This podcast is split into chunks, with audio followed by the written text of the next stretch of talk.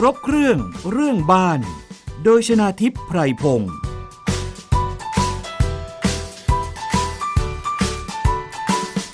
สวัสดีค่ะคุณผู้ฟังคะขอต้อนรับเข้าสู่รายการครบเครื่องเรื่องบ้านค่ะทางไทย PBS Podcast นะคะสามารถติดตามรับฟังกันได้ไม่ว่าจะผ่านเว็บไซต์ www.thaipbspodcast.com หรือว่าจะเป็นแอปพลิเคชันสื่อเสียงหรือ Podcast ของ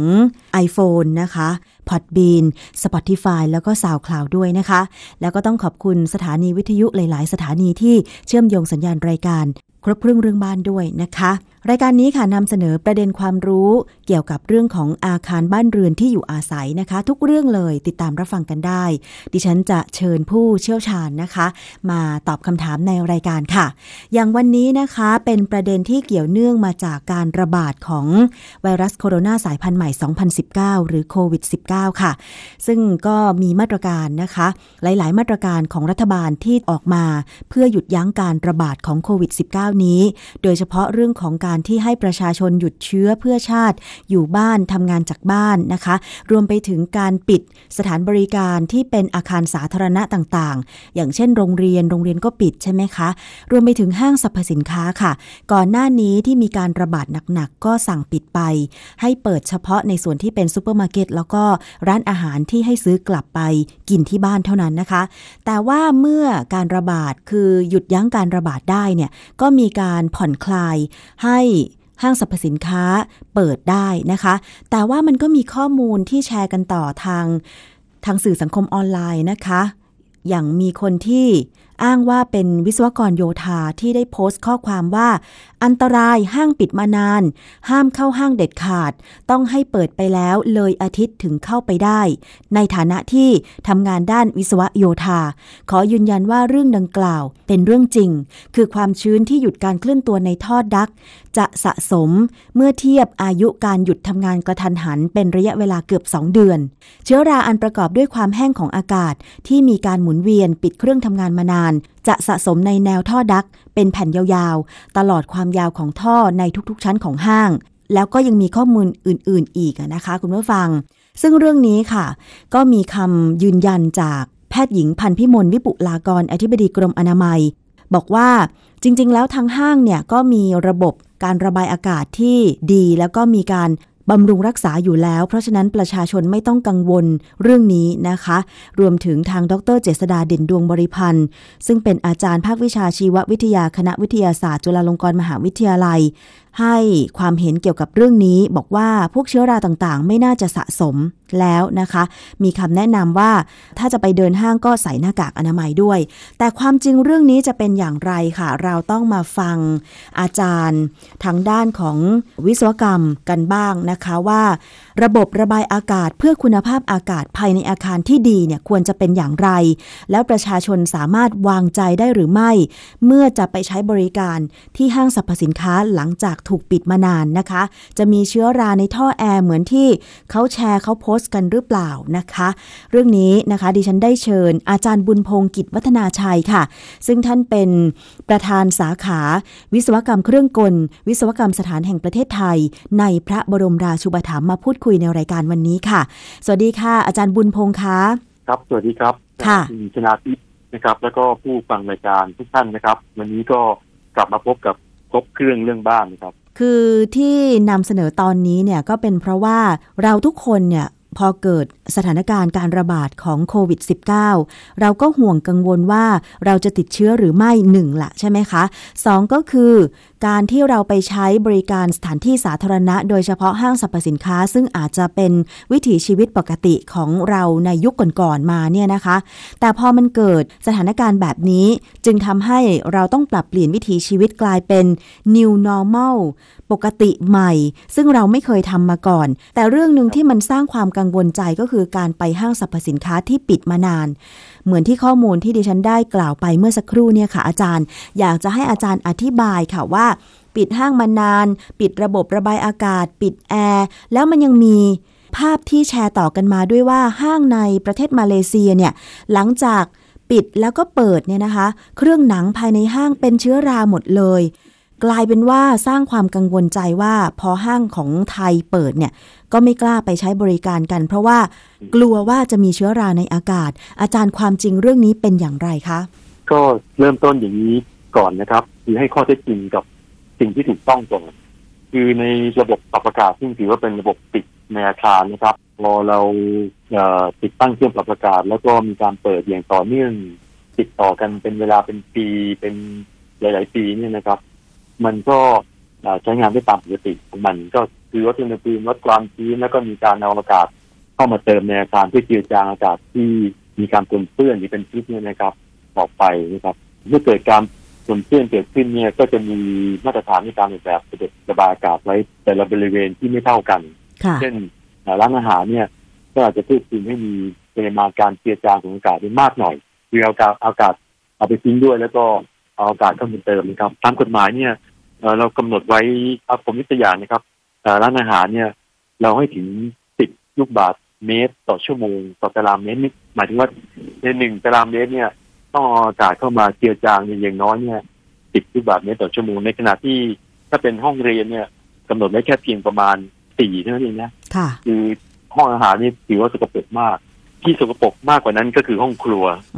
ห้องครัวเนี่ยให้ถึง30เลยนะคือตรงบริเวณที่จะมีการทำอาหารนี่นะครับเช่นร้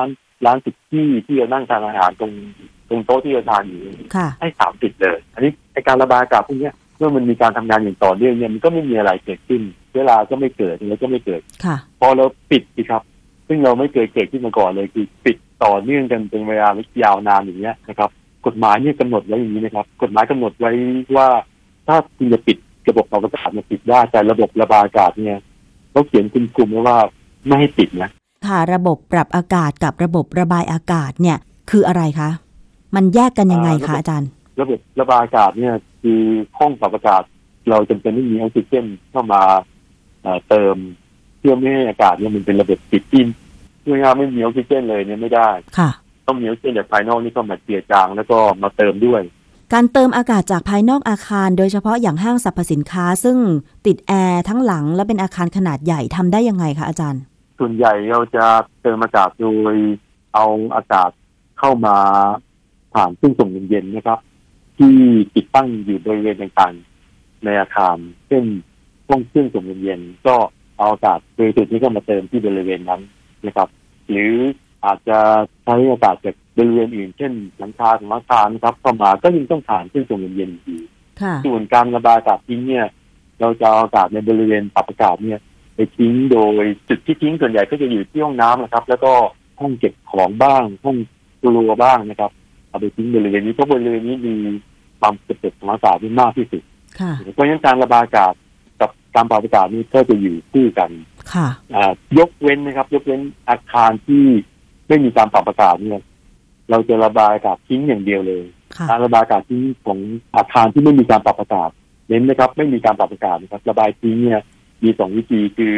ระบายทิ้งด้วยวิธีธรรมชาติเหมือนกับห้องเรียนในอดีตเนี่ยที่ยังมี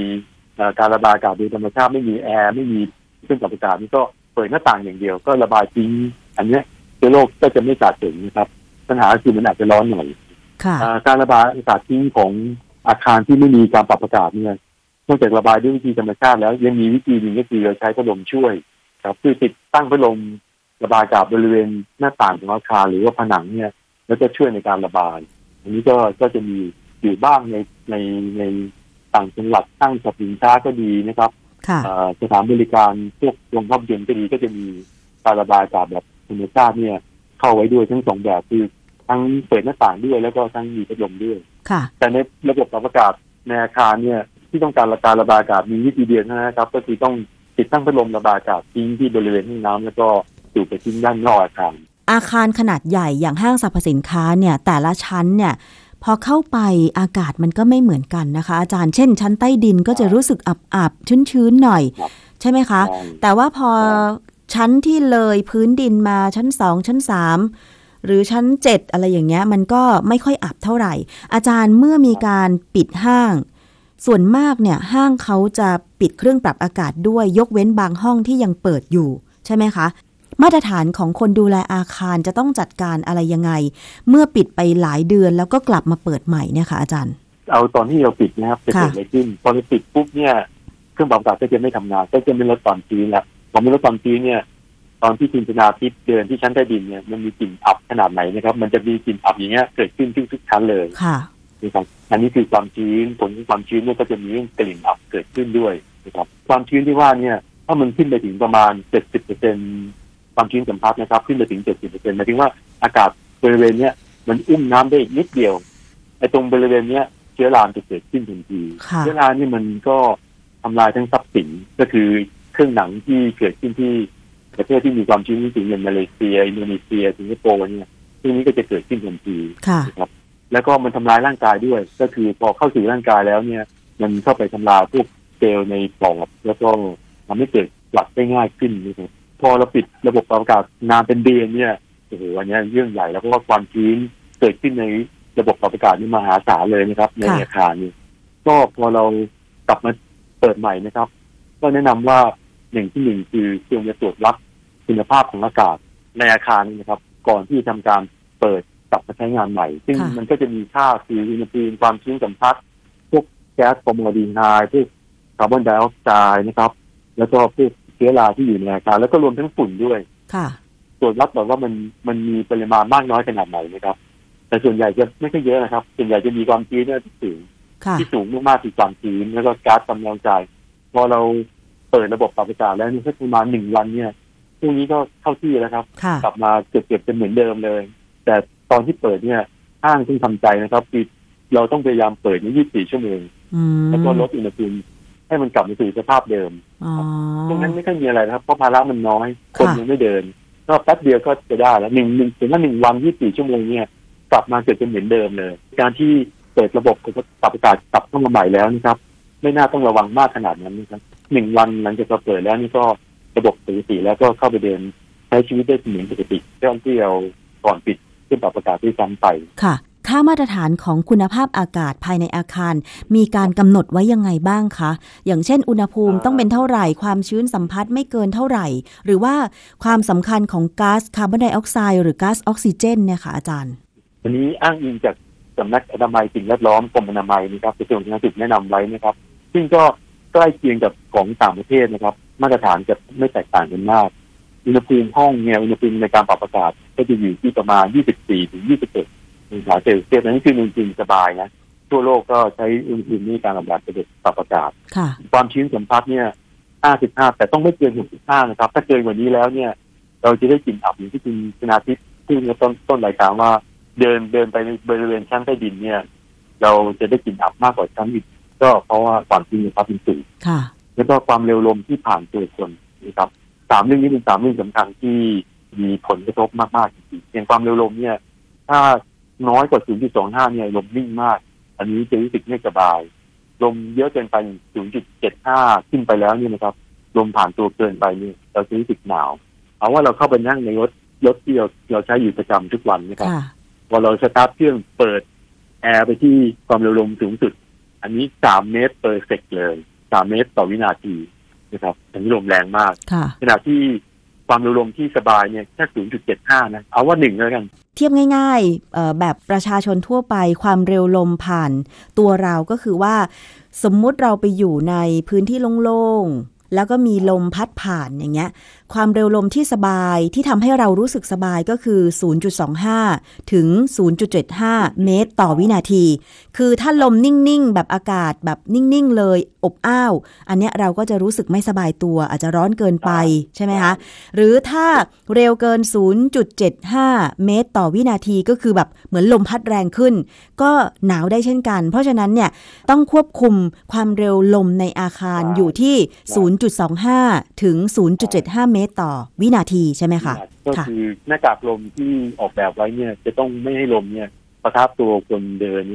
มากเกินไปถ้ามากเกินไปนี่เราที่รู้สึกหนาวก็ต้องใส่เสื้อกันหนาวบ้างแค่ผ้าพันคออะไรก็แล้วแต่นะครับจริงๆว่าหน้ากากผ่านตัวมากๆเนี่ยเด็กเล็กนี่กับที่สูงวัยเนี่ยก็จะเป็นหวัดง่ายๆด้วยสามตัวแรกนี่ยังไม่สำคัญเท่ากับก๊าซคาร์บอนไดออกไซด์เพราะคนที่เข้าไปเดินในห้างเนี่ยเราไม่ได้เข้าไปเฉพาะความร้อนอย่างเดียวเราเอาออกซิเจนกับคาร์บอนไดออกไซด์เข้าไปด้วยเราเอาออกซิเจนเข้าร่างกายแล้วก็ปล่อยคาร์บอนไดออกไซด์ออกมาครับ ปกติเนี่ยคนจะเสียชีวิตไม่มีเสียชีวิตก็ขาดออกซิเจนนะครับเสียชีวิตเพราะว่าความเนื่องจากในบริเวณนั้นเนี่ยมากเกินไปครับที่ 1,000 ppm นะครับเราจะรู้สึกเวียนหัวนั่นเองถ้าเกิน 1,000 เนี่ยก็เริ่มจะกดปุ่มผิดพลาดแล้วเริ่มกดปุ่มแดงเป็นปุ่มเขียวอะไรเงี้ยแล้วก็เริ่มเล่นไพ่เริ่มบวกนับเลขไม่ถูกต้องแล้วถ้าเกิน 3,000 ppm นะครับอันนี้ความเนื่องจากที่อยู่ในสิ่งแวดล้อมเนี่ยจะอยู่ที่ประมาณไม่เกิน 400 ppm ถ้าเข้ามาอยู่ในอาคารถ้าเกิน 1,000 เนี่ยถือว่ามากเกินไปครับอันนี้ต้องระวังมากก็เขาจะต้องเอาความแนวใจในเด็กจริงเลยเอาออกซิเจนนี่เข้ามาเติมครับแล้วก็แก๊สที่ต้องไม่เกิดขึ้นเลยในตึกเลยนะครับคือคาร์บอนมอนอกไซด์ก็คือพวกก๊าซที่เกิดจากการเผาไหม้ไม่สมดุลเนี่ยซึ่งเนี้ยต้องไม่เกิน 9 ppm นะครับอันนี้ไม่ได้เลยนะถ้าเกินกว่านี้เนี่ยคนจะเสียชีวิตได้เลยนะครับแล้วก็พวกก๊าซพวกฟอร์มาลดีไฮด์ฟอร์มาลดีไฮด์นี่เป็นสารแช่ศพนี่มันเข้ามาในอาหารได้ไงก็มาจากพวกอาหารนะฮะที่แม่ค้าไปจับจ่ายแล้วก็พวกสิ่งมีชีวิตเนี่ยเราต้องกรอกเอาไว้เพื่อไม่ให้เนื้อเนี่ยมันเน่าเร็วเราก็จะเอาฟอร์มาลดีไฮด์เนี่ยกรอกเนื้อไก่เนื้อสุกรเนื้อปลาครับพวกที่เนี่ยจะมักจะมีสารฟอร์มาลดีไฮด์ก็อันนี้ก็คุมไว้ไม่ให้เกิน 0.1 อันนี้หน่วยนี่คือ1ในล้านส่วนนะต้องน้อยมากๆเลยนะครับค่ะก็จะเห็นได้ว่ามาตรฐานของมลพิษทางอากาศที่กำหนดมาเนี่ยก็เพื่อที่จะให้คนเข้าไปในอาคารแห่งนั้นเนี่ยรู้สึกสบายตัวแล้วไม่เป็นอันตรายต่อสุขภาพนะคะท่อแอร์อย่างในห้างเนี่ยค่ะต้องมีอุณหภูมิหรือว่าความชื้นขนาดไหนมันถึงจะเกิดราแล้วก็แพร่กระจายอยู่ภายในอาคารนะคะแล้วจะกำจัดออกได้ยังไงคะพอเราปิดระบบปรับอากาศปั๊บเนี่ยนะครับอากาศบริเวณนั้นเนี่ยก็จะเริ่มอุ้มน้ำได้บ้างเพราะอากาศปรับอากาศเนี่ยมันกลับจะแห้งความชื้นมันจะต่ำมากมันจะอุ้มน้ำได้มากกว่าเป็นส่วนพอเราปิดปุ๊บเนี่ยความชื้นมันก็จะเริ่มขึ้นมันจะอุ้มน้ำได้น้อยลงความชื้นจะพักก็จะสูงมากราที่จะเกิดทันทีสักประมาณ1ชั่วโมงหลังจากปิดเครื่องปรับอากาศแล้วนี่นะครับความชื้นจะพักเนี่ยจะเริ่มเพิ่มขึ้นจาก 65% ขึ้นมาเป็น 70% ทันทีก็จะเริ่มมีเชื้อราเกิดขึ้นได้บ้างนะแต่มันจะหยุดอยู่ตรงนี้ฮะยกเว้นว่าเราปิดนานขึ้นมันก็จะเพิ่มขึ้นแต่เพิ่มขึ้นเทียนิดจนถึง 80% เนี่ยมันจะเริ่มมีเชื้อราเกาะให้เห็นแล้วอย่างที่มาเลเซียที่เราเห็นเกาะเนี่ยก็เพราะว่าเชื้อรามันเริ่มเกิดขึ้นเยอะขึ้นเนื่องจากว่าความชื้นในพัดมันสูงเนื่องจากเราปิดแอร์นานเกินไปอันนี้พอเราเริ่มเปิดแอร์นะครับอากาศมันเริ่มจะลดความชื้นลงด้วยเครื่องปรับอากาศนี่มันจะเริ่มกลับมาเป็นปกติไปราที่เคยเกิดขึ้นในบริเวณนั้นเนี่ยมันก็จะเริ่มลดปริมาณลงทันทีเพราะว่ามันไม่อยู่ในสภาพแวดล้อมที่มันจะขยายพันธุ์ได้มันก็จะเริ่มลดลงทันทีผมว่าไม่ใช่ประเด็นที่ว่าพอเรากลับมาเปิดเครื่องปรับอากาศแล้วหรือเปิดห้างได้แล้วนะครับอย่าเพิ่งไปเดินนะมันอาจจะอันตรายผมประมาณสัก1วันหลังก่อนการเปิดห้างแล้วก็มีการเปิดระบบปรับอากาศแล้วนี่นะครับพวกราพวกนี้ก็จะเริ่มทยอยหายไปเรื่อยๆแล้วก็ในที่สุดเนี่ยมันก็จะไม่ถึงกับระดับที่มันก่อให้เกิดอันตรายใช่อีกอันที่เรากังวลมากคือโอโซนคือถ้าไม่มีความจำเป็นจริงเราอย่าไปเพิ่มโอโซนในห้องปรับอากาศเพราะโอโซนเนี่ยมันอาจจะทำลายเชื้อโรคได้บ้างนะครับแต่มันทำลายร่างกายด้วยอันนี้ควรจะได้พยายามสร้างโอโซนเข้ามาในห้องปรับอากาศสารต่างๆเหล่านี้มันมีประมาณอยู่12 ชนิดนะครับที่เขาต้องคุมเอาไว้เพื่อไม่ให้เกิดอันตรายเกิดสุขภาพนะครับรวมทั้งฝุ่นละอองด้วยนะครับคุณธนาทิพย์อย่าลืมแจ้งให้ที่เข้าฟังรายการทราบด้วยว่าเราคุมเรื่องฝุ่นละอองต่ำกว่า 2.5 ในระบบปรับอากาศมาระยะหนึ่งแล้วนะครับเพื่อไม่ให้มันฝุ่นละอองขนาดเล็กเนี่ยเข้ามาทำร้ายร่างกายด้วยในปอดของพวกเราด้วยนะครับจริงอยู่แล้วด้วยใช่เพราะว่าถ้าปิดอาคารไว้นานๆเนี่ยถึงแม้ว่าห้างสรรพสินค้าจะไม่มีหน้าต่างก็ตามก็มีฝุ่นได้เหมือนกันนะคะอาจารย์ขนาดเราสังเกตที่บ้านของเราเนี่ยปิดหน้าต่างปิดประตูปิดบ้านไว้1อาทิตย์พอกลับเข้าบ้านไปโอ้โหสังเกตว่าฝุ่นเนี่ยเกาะตามชั้นวางของเต็มเลยเราต้องเช็ดออกห้างก็เหมือนกันใช่ไหมคะอาจารย์แล้วยังใช่เหมือนกันแล้วยิ่งบางส่วนของห้างเขาจะปูพรมด้วยนะคะดิฉันสังเกตเห็นว่าโดยเฉพาะโซนที่ขายรองเท้าเนี่ยอาจารย์แนะนำหน่อยค่ะว่าสำหรับห้างที่เปิดใหม่ๆนะคะจะต้องทำความสะอาดระบายอากาศอย่างไรถึงจะได้คุณภาพอากาศห้างนั้นสะอาดปลอดภัยอะค่ะอาจารย์จริงๆสมมติว่าห้างเรากลับมาเปิดใหม่นะครับเนื่องจากว่าเรามีความเข้าใจผิดหลายอย่างแล้วก็เราไม่เคยเกิดเหตุการณ์เช่นนี้มาเกิดนะครับ เพราะฉะนั้นระบบปรับอากาศก็จะปิดพร้อมกับระบบระบายอากาศพอเราปิดปรับอากาศปุ๊บก็ปิดพัดลมด้วยปัจจุบันนี้เนี่ยอาจจะไม่ได้แล้วอาจจะต้องปิดระบบปรับอากาศนี่แต่พัดลมระบายอากาศนี่ยังต้องเปิดทิ้งไว้สักครึ่งชั่วโมงหรือ1ชั่วโมงเป็นอย่างน้อยนะครับแล้วก็ก่อนจะเปิดห้างเนี่ยก็จะต้องเปิดระบบระบายอากาศนี่สัก1ชั่วโมงก่อนจะเปิดระบบปรับอากาศเพื่อให้ห้องเนี่ยมันมีความสะอาดกระจ่างหลังจากนั้นก็ค่อยเปิดระบบของอากาศคือทุกอย่างต้องเป็นมีนอร์มอลหมดคือเป็นปกติใหม่เลยหลังจากที่เกิดโควิดเนี่ยมันสอนให้วิศวกรกับช่างดูแลอาคารกลับมาให้ความสำคัญกับการระบายอากาศเพิ่มขึ้นนะแต่เดิมทีเอาที่ว่าเปิดปิดพร้อมกันตอนนี้ก็ต้องเปิดปิดไม่พร้อมกันแล้วคือระบายอากาศต้องเปิดก่อนแล้วก็ปิดหลังเปิดก่อนแล้วปิดหลังนะครับค่ะ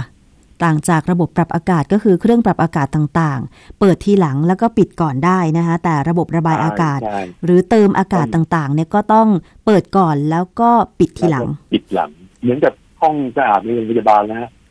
เวลาที่เราจะเลิกใช้ห้องความดันลบเนี่ยหมอพยาบาลจะต้อง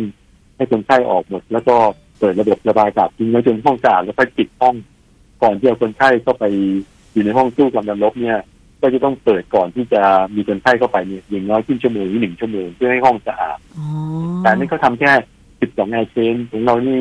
ถ้าเป็นห้องครัวนี่30แอร์เชนเลยแต่ก็มีหลายห้องเนี่ยที่ทำต่ำกว่าไอ้แอร์เชนที่กฎหมายกำหนดนะครับเชื่อว่าหลังจากที่เราคลี่คลายสถานการณ์แล้วนะครับถ้าห้างกลับมาเปิดใหม่เขาเปิดระบบระบายอากาศเป็นปกติแล้วเนี่ยความชื้นเชื้อราต่างๆเนี่ยที่เกิดขึ้นในอาคารนี้คงไม่ทำลายร่างกายขนาดที่ต้องเป็นคำเตือนว่าอย่าเพิ่งไปห้างในช่วงนี้มันคงไม่ใช่ประเด็นค่ะถึงจะเตือนก็ไม่ทันแล้วค่ะอาจารย์บุญพงษ์คะเพราะว่าดิฉันไปตั้งแต่วันแรกที่ห้างเปิดแล้วค่ะ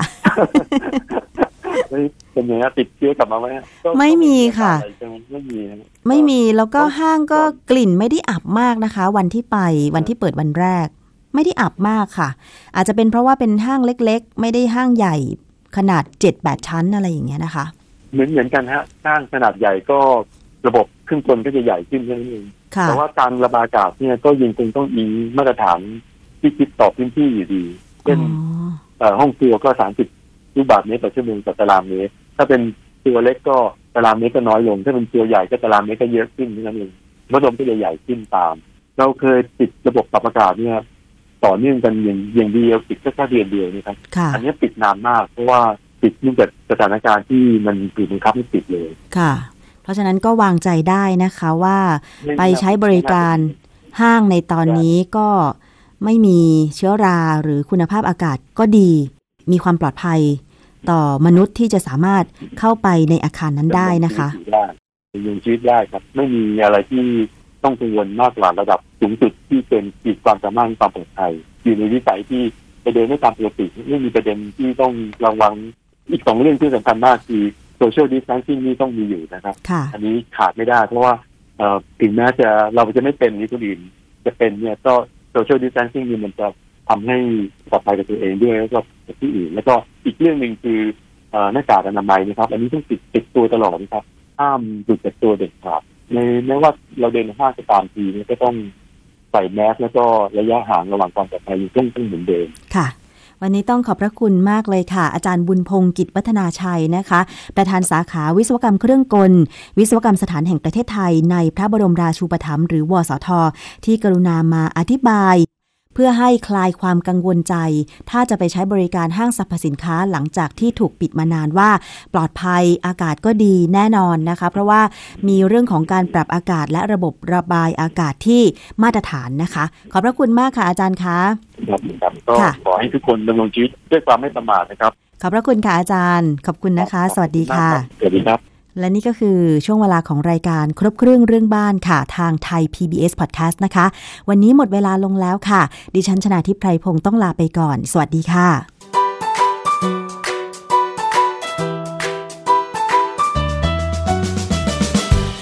ติดตามฟังรายการครบเครื่องเรื่องบ้านได้ทาง www.thaipbspodcast.com แอปพลิเคชัน iOS Android Google Podbean และSpotify ค้นหาพิมพ์คำว่าครบเครื่องเรื่องบ้านติดตามความเคลื่อนไหวและติดต่อเราได้โดยกดถูกใจที่ facebook.com/thaipbsradiofan